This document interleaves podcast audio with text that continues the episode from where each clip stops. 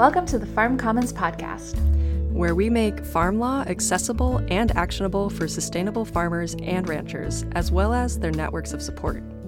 I'm Eva. And I'm Kate.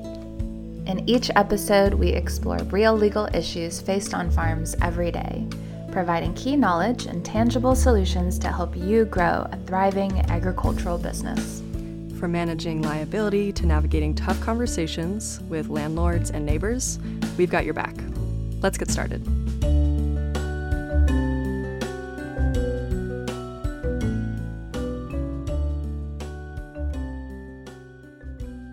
Hi, everyone. Welcome back to the Farm Commons podcast. I am back here today with Kate. Hey, Kate. Hi. Hey, Eva. And we are so excited for this episode because we are back with another farmer fellow, Hannah Hamilton of the Buckle Farm. And we have been so grateful to spend the past 8 months with the Farmer Fellows. We've got 4 of them in the program. Hannah, who's up in Maine, is actually a longstanding member of the Farm Commons community. We had the great pleasure of co-presenting an in-person workshop in the pre-pandemic days back in February of 2020.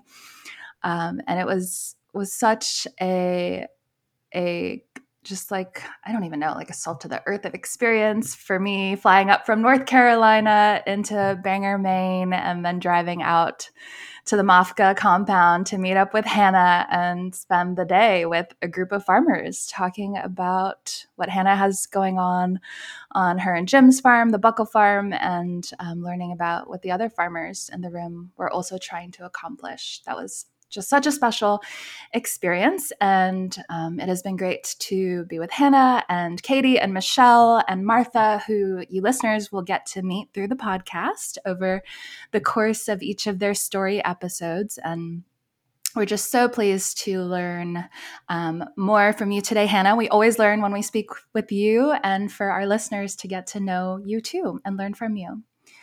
And so I just wanted to share, oh yeah, sorry. Kate, please. I heard that. That was a nice.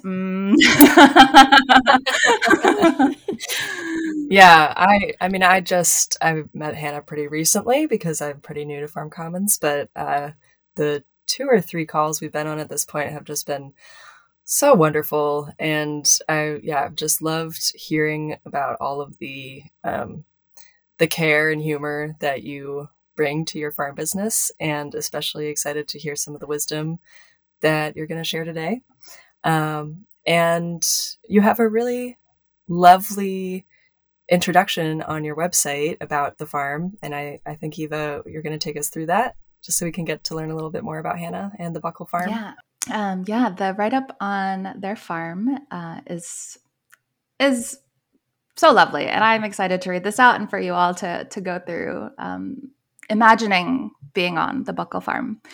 The Buckle Farm is a small diversified farm and orchard located in the rural town of Unity, Maine, which was settled on the traditional territory of the Penobscot Nation, part of the Wabanaki Confederacy. The farm originated in Massachusetts, where farmers Jim Buckle and Hannah Hamilton had lived for many years. However, both Jim and Hannah were born in Maine, and when they found that their current land was for sale, they knew it was the right place to be. The farm is also home to an energetic cattle dog mix named Lemmy, and the farm sits on a gently sloping ridge and has an orchard of mixed heirloom apple varieties. Jim and Hannah produce certified organic produce for wholesale buyers in Maine and the greater Boston area. The farm is also GAP certified, ensuring that all of the produce leaving the farm has been raised, harvested, and handled with end user and worker health and safety in mind. Running a business based on building healthy soil and food is at turns incredibly challenging and deeply rewarding. Jim and Hannah are grateful for the support of the chefs, CSA members, distributors, and market customers that have supported the farm through it all, as well as for the hands-on help that they have received from friends, family, and fellow farmers along the way. So super, super special business, very inspiring journey. And we're excited to see how farm law has been a piece of your puzzle today, and specifically through the lens of business structures, because, right, like the business structure is one of the containers for all of this growth with the joys and the hardships that you're cultivating through the Buckle Farm. So welcome, Hannah. It's so great to be here with you. Hi, Eva and Kate. Thank you so much. So my name is Hannah Hamilton, and I'm one half of the Buckle Farm. I grew up, born in Maine, raised in Vermont, went to college in Massachusetts, lived in Connecticut for a bit. So I just consider myself a New Englander. Jim also was born in Maine, raised kind of around New England. And we both had this desire to return to Maine. And Jim attended Unity College, so the town of Unity, where we are now, was very familiar to him. A beautiful place, home of the Common Ground Country Fair. So we were both familiar with Unity. And we found this great piece of property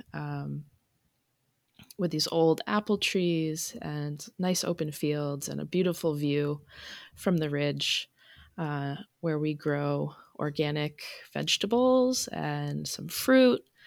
And currently we mostly focus on selling to wholesale markets, and our big top three are onions, winter squash, and potatoes.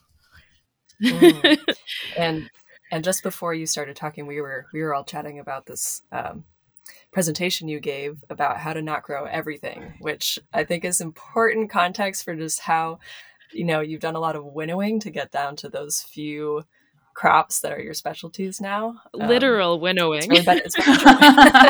Literal winnowing. Yeah, we have done a little of everything, including trying our hand at growing seed crops. So winnowing reference there. Yeah, we started with a ton of energy and a lot of enthusiasm, and we just tried it all, from cut flowers, specialty herbs, the fun, super obscure vegetables that, you know, our chefs were looking for. Like, what's one of them? Hibiscus buds. Oh yeah. Wow. The Roselle, I think. The Roselle. Yeah. Yes. A lot of different names and different cultures. Really hard to grow in Maine. I was about to say, I know that from like the Caribbean and, you know, the southeast of the United States. I wouldn't necessarily think of Maine. That might be the most obscure. That's cool. And didn't really produce a lot, but it makes the whole plant makes an amazing tea.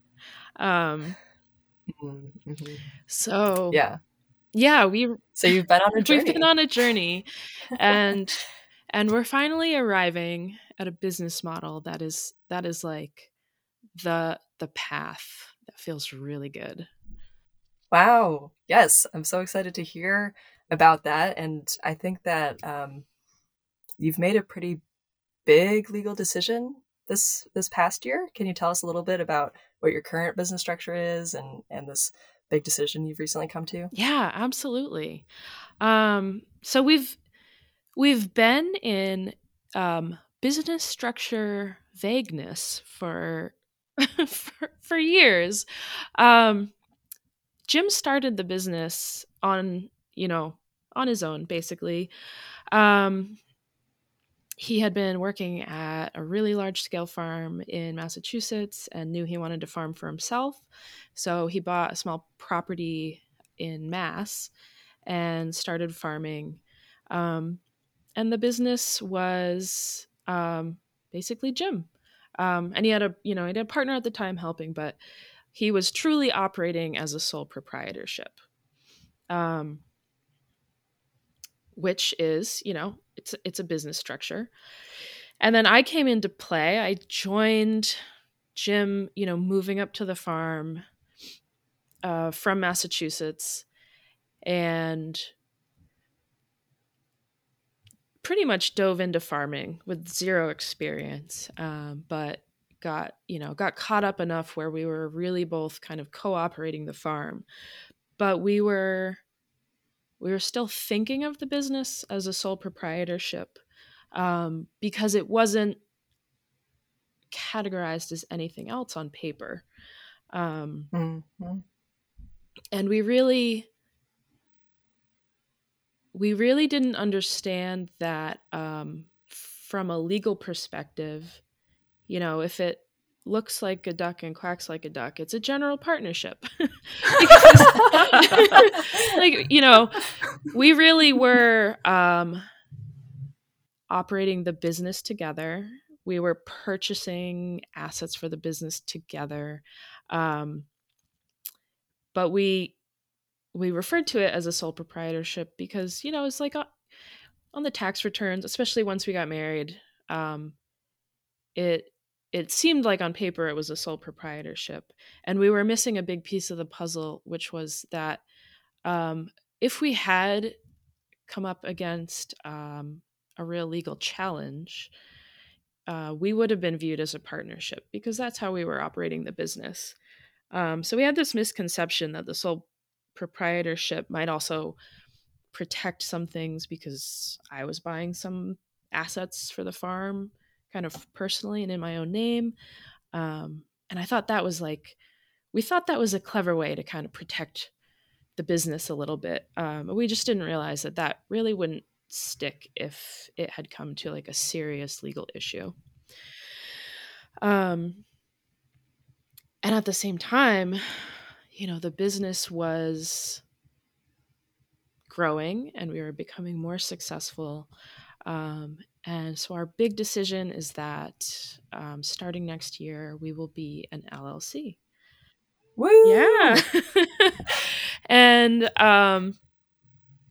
it's so exciting to say that. You know, it's a big step for us. And it will, you know, add a lot of legal resiliency to the business. And it will eventually just really help us keep our business on track, keep our personal lives on track, and ensure that the business can be successful and flexible, and just set us up for best case scenario and worst case scenario. Yeah.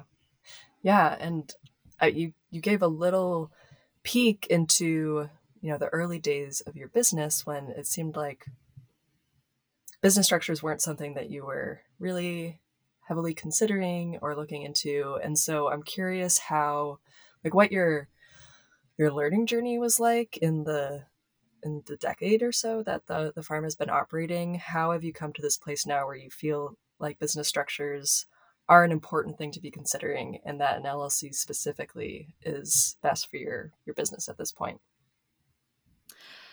Yeah, I mean, I'd mentioned earlier that we were kind of doing it all, trying it all. It wasn't all working. And when we started the farm, we were really fortunate to have the opportunity, or I should say Jim really took the opportunity to purchase this land. He had actually been familiar with this farmland from, you know, back in the day when he was still living in Maine after college. And it took a lot of help. It took a lot of planning. We had a kind of lease to own agreement with Maine Farmland Trust, which really provided us this huge opportunity to jump into. And we really did jump into it. You know, Jim had just recently started farming on his own, and wasn't necessarily expecting to move the farm so quickly, but it was a really special opportunity. So we jumped into it, but we were operating the farm so lean. You know, we didn't have all the infrastructure we needed. We didn't have a lot of cash on hand, so we were working really hard with very little. So thinking about the legal resiliency of the farm was not really on the front of our minds. We were kind of in survival mode, just, you know, working through not really having the right equipment, not really having an irrigation plan, and kind of playing fast and loose season by season and just getting as much grown as we could, trying a lot of different things, marketing to a lot of different customers. So we didn't have the stability to feel like we could sit down and really think through strategies for legal resiliency. And we really felt like we were just racing through each season, and that if we stopped for a moment, failure was going to catch up with us. And it was so exciting and so challenging, and we couldn't see failure as anything but this like looming monolith. And we didn't understand that we would go through a lot of things that would feel like failure in the lifetime of the business, but we'd stay in business. So I think for a lot of people that are new to a small business, especially new to a farm, failure just seems like an opaque, massive, very scary concept that you like don't want to dive into and don't want to, you know, like analyze too much. You just want to run in the other direction. And in that way, it's a good motivator too. It was a great motivator. Yeah. But as we started to, first of all, acknowledge that we were heading towards burnout, but also starting to, you know, we started realizing that we were doing too much, weren't making enough money, we weren't planning far enough ahead in the future, but also that we could do those things. That became like the pinpoint of light that we needed to head towards. And when we started rethinking our business model, we realized that we could get that foothold towards stability, and then we could, you know, make longer term plans for the business, and we could, you know, think about legal resiliency and, you know, what steps we could take to just strengthen the business even more, and ensure that we could make it through, you know, what might seem like failures. Mm. Yeah, I love that description of failure as this vague, omnipresent threat. It's just kind of looming there. That's people don't want to investigate, but when you do investigate it, it becomes less scary. So much less scary. And you realize that a lot of what we think of as failures are just challenges with many different possible outcomes. Mm-hmm. And whether it's financial or relationship or health-wise, there are a lot of ways to continue your business through those things that feel like, you know, might be giving you failure vibes. A lot of them aren't failures at all. They're just changes. Mm-hmm. Yeah, there's that saying, I think, I recently heard it attributed to the I Ching. It's part of Chinese philosophy that success comes to those who weather through the storm. And it takes so much bravery and courage to like look the storm like in the face, and then to sit with it, to see what are the elements of this storm? What can I tackle? You know, that's like one cloud. What's one cloud that I could approach?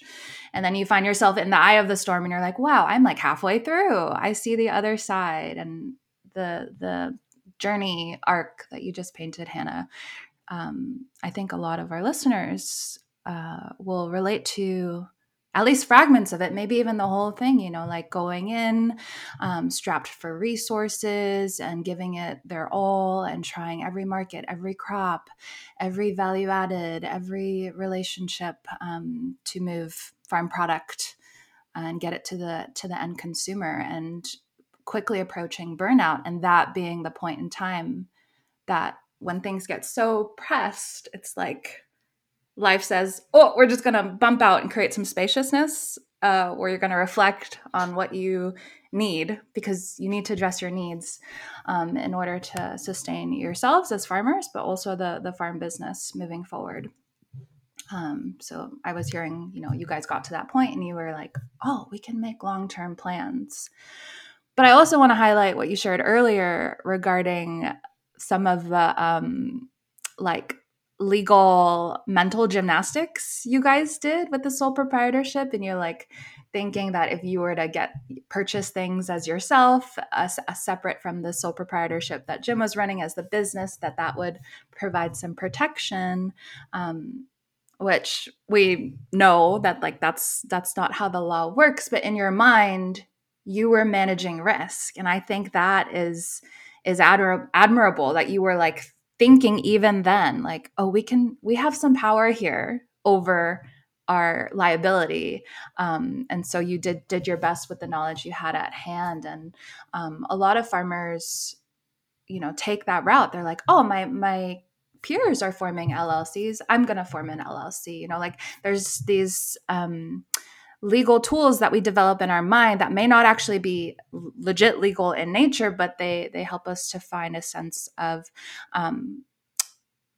security, comfort, and a source of bravery for moving forward. So thank you for sharing all of that. And I'm so curious to transition and take a harder look now at you and Jim's decision to form the LLC. And can you talk a bit more about your individual perspectives on the business and that decision-making process around, you know, starting off 2023 with forming the Buckle Farm LLC?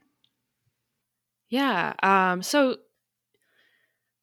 Jim definitely comes from more of the boots on the ground and in the soil,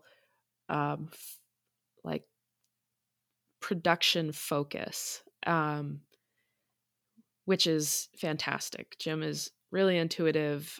He's like a wizard with our machinery, and his priority is always, you know, like what's going on in the soil, how are the crops doing? And I definitely brought a different skill set to the farm, you know, I worked in a lot of different businesses. I had a little more kind of admin skill under my belt. Obviously, like studied art. I love design. You know, I love incorporating that into our business. So I think it was, you know, a relief for Jim to have kind of another skill set brought into the business. But also like in the early days, I'd say starting to think more about these more administrative tasks and aspects of the business that could like build in some legal protections. And Jim was still, you know, just really focused on the health of the crops and the soil and moving production forward. So what at first, you know, resulted in a little bit of tension, eventually, as we worked together more and as the business became more stable, we both came to really understand that Jim's skill set is so critical to the business, and that I was also bringing a skill set that was like fairly critical to the business, and that we were actually just building up, you know, a synergy in our personal relationship and in our business relationship. And once we both really accepted that we couldn't become the same person, that our strengths were actually in being two different individuals, bringing different perspectives to this business. It really helped us, you know, embrace the changes we wanted to make, helped us both accept that we wanted to take some big legal steps that felt challenging, but that we could do it. I love that you say that with a smile, like, ooh, oh, yeah, I'm going to take these legal steps. Yeah. And just realizing that, you know, we can let the other handle some of the decision making. Like Jim still handles a lot of decisions around crop planning. And I fully trust him, and he allows me to do some of the legwork for some of these big administrative decisions that we're making. So yeah, what started as feeling like tension between perspectives has just really become this like energetic way to keep the business moving forward. And our farm is so special to us that we literally feel like we are married to it.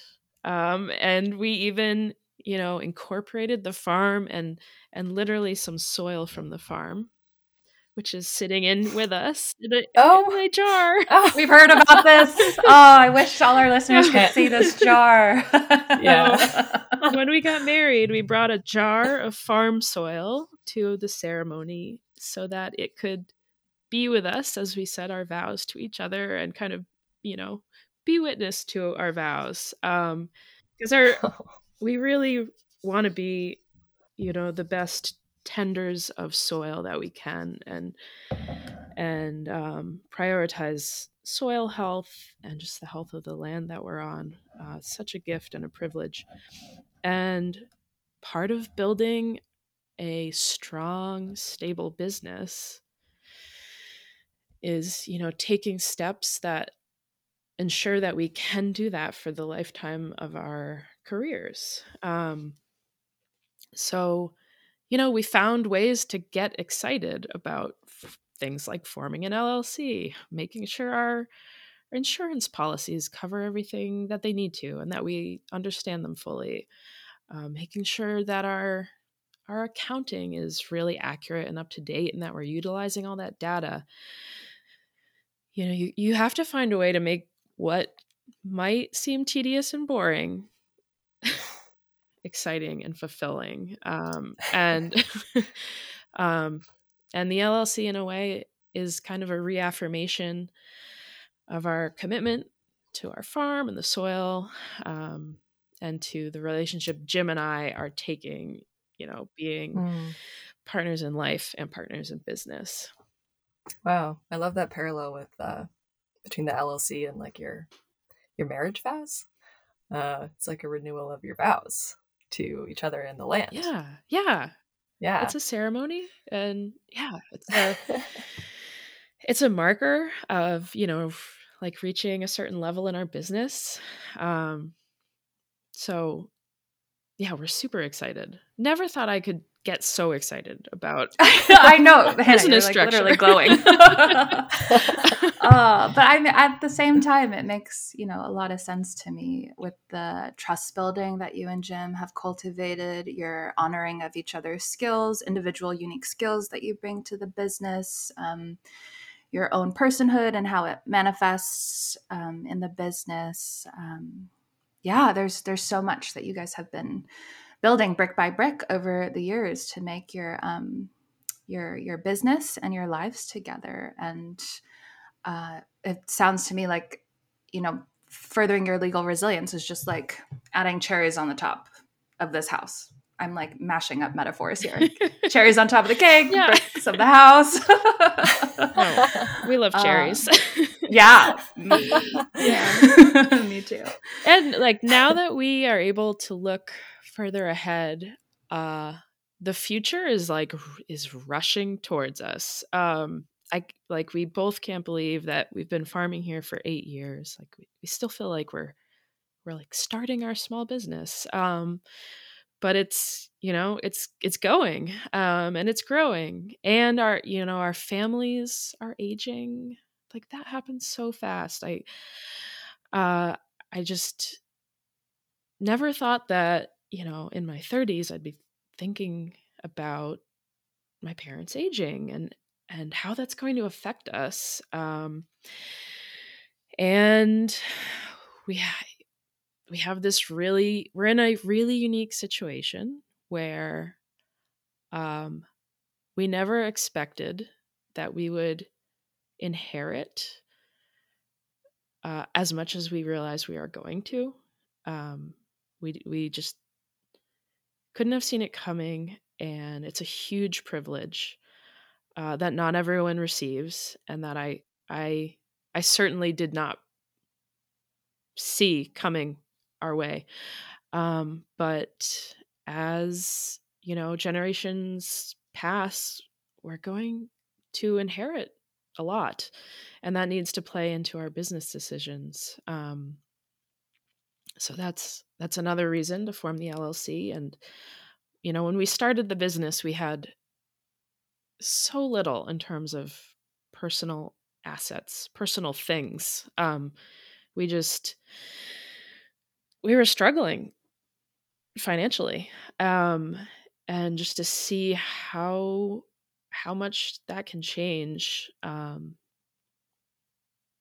in almost a decade, it's been shocking.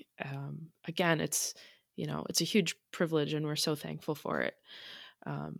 And it's just been this like, wow moment of like, okay, I understand more about why people choose to form LLCs and choose to formally delineate what is business and what is personal.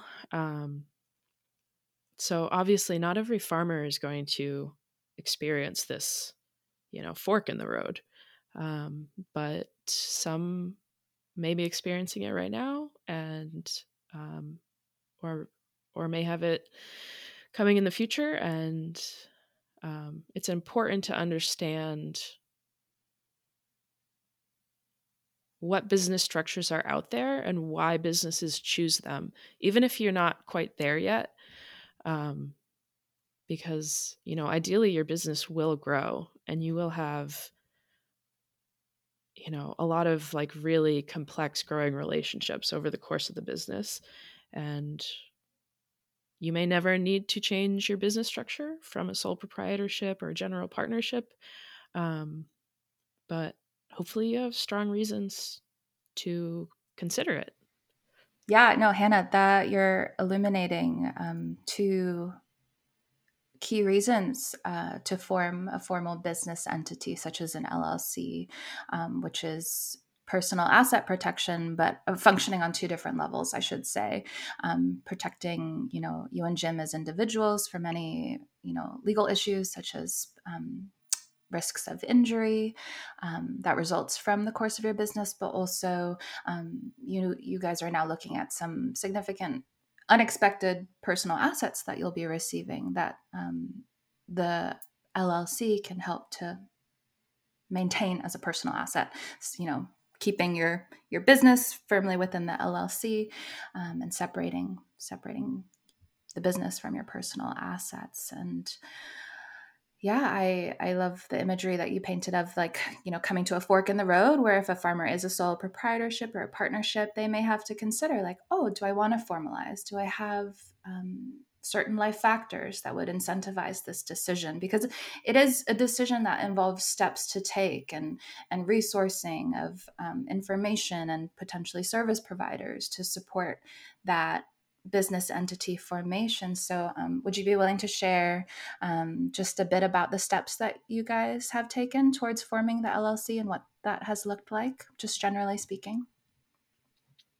Yeah, so we actually started thinking about business structures and asking ourselves if we wanted to form an LLC in 2019, which was around the time that we were also realizing that we wanted to shift our business model to be more focused on wholesale, growing fewer crops. We were really kind of auditing every part of our business and asking ourselves what to keep, what to shift away from, and getting on track, getting away from that path to burnout.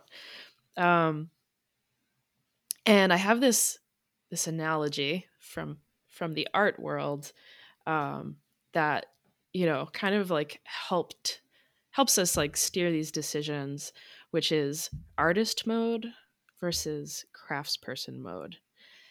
And when we started our business, we were fully in artist mode, which was we were being, you know, super flexible, super innovative, extremely creative. We were working, you know, turning nothing into something. And it was a really fun, exciting time, but it was also like really high risk. And like I had said before, we were just kind of racing through each season, putting out little fires, dealing with all these hiccups, and just being as improvisational and flexible as we could. And we didn't really have the resources to operate otherwise. We were just pulling as much together as we could. And that creativity and that flexibility, I think, you know, really benefited us. But now we're shifting to craftsperson mode, which is about a dedicated, defined, focused practice in which, you know, the craftsperson would consider every tool that they use, every material that they use, you know, the longevity of their, you know, creative output. So we've shifted into craftsperson mode and taking care of these, you know, legal risks and finding the right tools to reduce the legal risks definitely falls into craftsperson mode. And we also realize, like, we want to save our artist mode energy for some of our personal lives. So forming the LLC was also a way to really define the role of the business and our roles within the business, and also to help us separate our personal lives from our business lives, and to be able to take more time and understand that we really need personal time in our lives to focus on hobbies and self-care, rest, all of that. Yeah. That really reflects stuff, something that I've heard from ag service providers as well, that when they get a farmer to consider forming a formal business entity, it actually helps just with this like mental separation that creates a lot of space for people to view themselves as separate from their business in a way that's really healthy. I think healthy is a great way to describe it. We have really taken our physical and mental health far more seriously since that period at the end of 2019 and going into 2020, and realizing we needed to shift our business for the health of ourselves and the business. Mm-hmm. Yeah. And, you know, back in early 2020, before the pandemic, when Eva and I were face to face at this really great workshop that Farm Commons was putting on, you know, we were planning on forming the LLC much sooner. But COVID happened. A lot of change happened, you know, globally and locally. And we were making that big business transition. And still kind of asking ourselves, like, okay, will it work? Will this new model really work out? And I'm glad we took the time to focus on, you know, shifting our model, really, really taking time to ask ourselves what we need and want out of the business, and what we need and want out of, you know, our personal lives and outside of the business. So, you know, we didn't think it would take years, but at the same time, we're glad we took years to really address like these big building blocks of our business, and to get through COVID, get through like huge upsets in our markets, get through some climate change issues, like, you know, understanding that our water is so much more limited than we expected. But yeah, working towards those pinpoints of light that you talked about. Yes, business structures guiding you through, and Yeah, I wanted to ask at this point, you've talked a lot about you and Jim and your decisions and the journey of your business sort of in isolation, but can we talk a little bit about the network of, you know, advisors, support, educators, et cetera, that have kind of helped you get to this place where you are now? Who's been with you on this journey for people who might be listening and want to embark on this journey as well? Yeah, absolutely. So another thing that happened in this time period, you know, kind of starting at the beginning of 2020 is, you know, once business structure was like on my brain, I started finding so many peers I could connect with about business structure and, you know, realizing like, oh, like, you know, a lot of farmers that we already know are on kind of like all different paths with their business structure journey. So we know and have spoken with a lot of farms that have really, I want to say like functional LLCs that are, you know, not only helping formalize the business arrangement they might have like with a life partner, the farming, but, you know, We've met farmers that are farming with people, you know, outside of their households, you know, just business partners. It's been super interesting to talk about all the different relationships that farmers have put together within LLCs. And we also know some farmers that we, you know, approached expecting them to say, oh yeah, of course we formed an LLC. Like it makes so much sense. And it didn't for them. And, you know, we kind of talked through where they were at and it's like, okay, so why don't you have an LLC? Mm-hmm. And I think for some of those farmers, it truly made sense, you know, that they hadn't formed an LLC and didn't need to. And I think other farmers were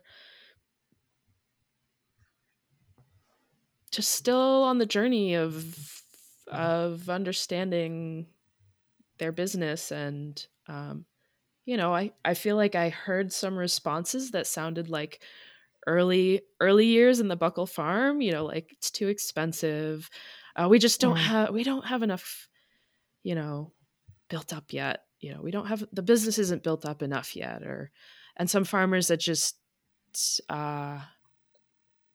didn't really have like the knowledge base of like, why would you form an LLC? Like that seems complicated.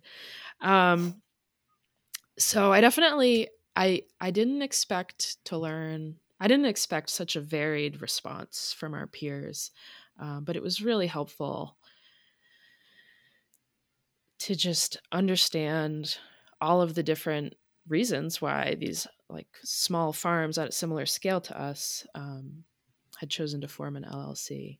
And a lot of those LLCs had seen those like big changes that seem super scary, like someone leaving the LLC or romantic partners that decided not to farm together and how they navigated that. And there are just so many different outcomes to your farm. And it's so easy to focus on what you want your best case scenario to be and to try and run towards that best case scenario as hard as you can, which you certainly should. But it's so likely that something other than the best case scenario will happen, which is fine. There are plenty of like, okay case scenarios. Mm-hmm. And if you never, you know, if you're always running from the idea of that like big looming failure monster and you never consider how you might deal with the worst case scenario, then, you know, you leave this huge vulnerability in the farm and in the relationships involved in the farm, you know, and for a lot of us, those relationships are hugely important. You know, a lot of us are farming with a romantic partner or a life partner. And obviously you don't want that relationship to change and you don't want your business relationship to change, but there are a lot of things that can cause a change. And a lot of businesses can totally get through that. You know, it seems like so unlikely that Jim and I will ever stop farming together, but part of this decision builds in clarity that makes it like much easier if one of us does decide that they don't want to be part of the LLC anymore or can't farm anymore. And it makes it a lot easier to involve a third party if we do, want to maybe just spread out some of the business responsibility a little bit more if we have some unique opportunity that comes our way. And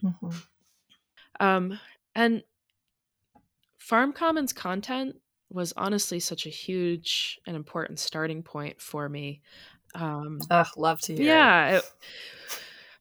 When I was introduced to Farm Commons through this event with Eva and Bo Dennis at MOFGA, I just dove into the Farm Commons resources on the website and just like hoovered them up because it was just so helpful to find really well-designed explanations of very complicated legal subjects.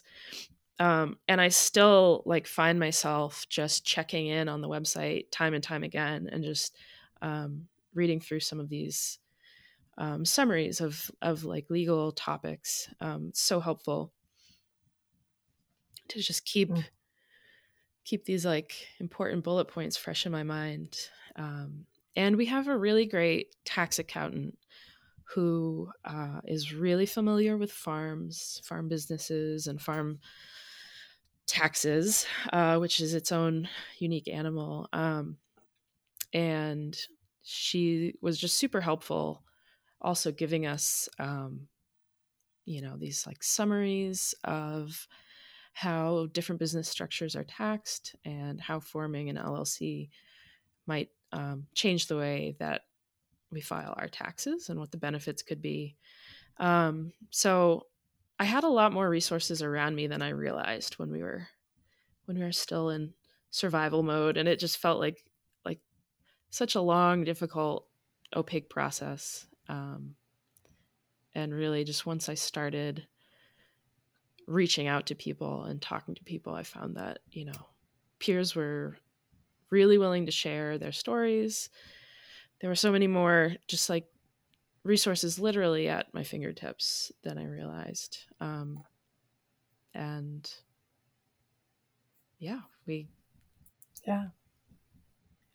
so glad that you had all those resources. It's such a wonderful realization to come to that you actually have a lot of support. So accessible. And always love to get the affirmation that Farm Commons resources are there and we're helpful for you. So we're almost at time here, and I've heard you give a lot of really incredible wisdom about planning for something other than the best case scenario to come about, talking to peers and just asking questions that you have and trusting that your peers have probably also thought about them. And I'm wondering, what other advice would you give to a beginning farmer or any farmer that's curious about business structures? Oh, that is a good one. Start with a peer, or, they might not seem like a peer. They might seem like, a farming rock star or, it might feel intimidating, but a lot of farmers have a lot to give to the next generation of farmers. And, conferences are great spaces to find time with farmers, like not in the middle of the season. Find an appropriate space to look up a farmer near you and ask them if they're willing to just have a casual chat with you. about business. You know, as busy as we all are, I think there are a lot of us that really want to see new farmers and really want to see them succeed. And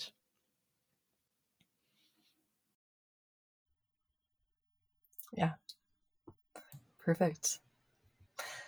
Well, thank you for all of your time and thoughts and the laughs and your wisdom today, Hannah. Yeah, I know that me and Eva are both feeling sad that the Farmer Fellows program is going to be wrapping up soon. But I'm just so grateful that we were able to learn from you and carry some of your words, and that we're going to be able to share them with the world through this podcast. So thank you. And thank you, Eva. Any other things to add?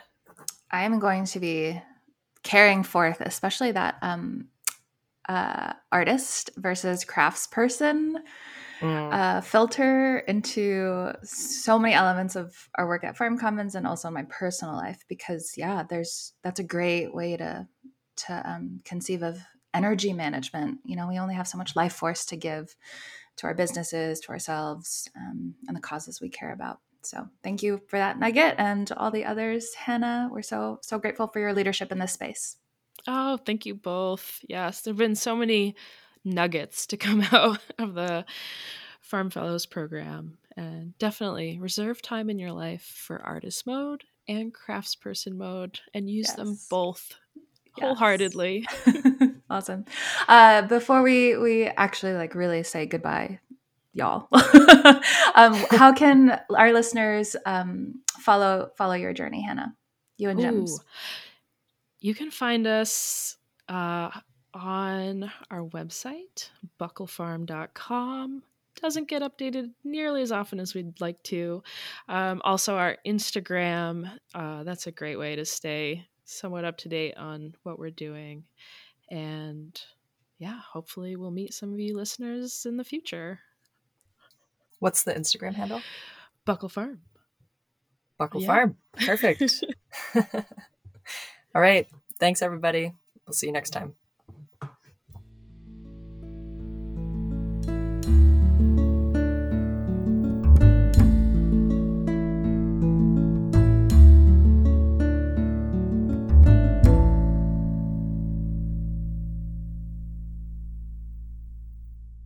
We're so glad you joined us for this episode of the Farm Commons podcast.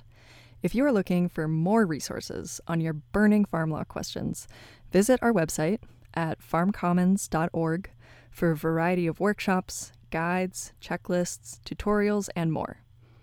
You can also email your questions and comments to info@farmcommons.org.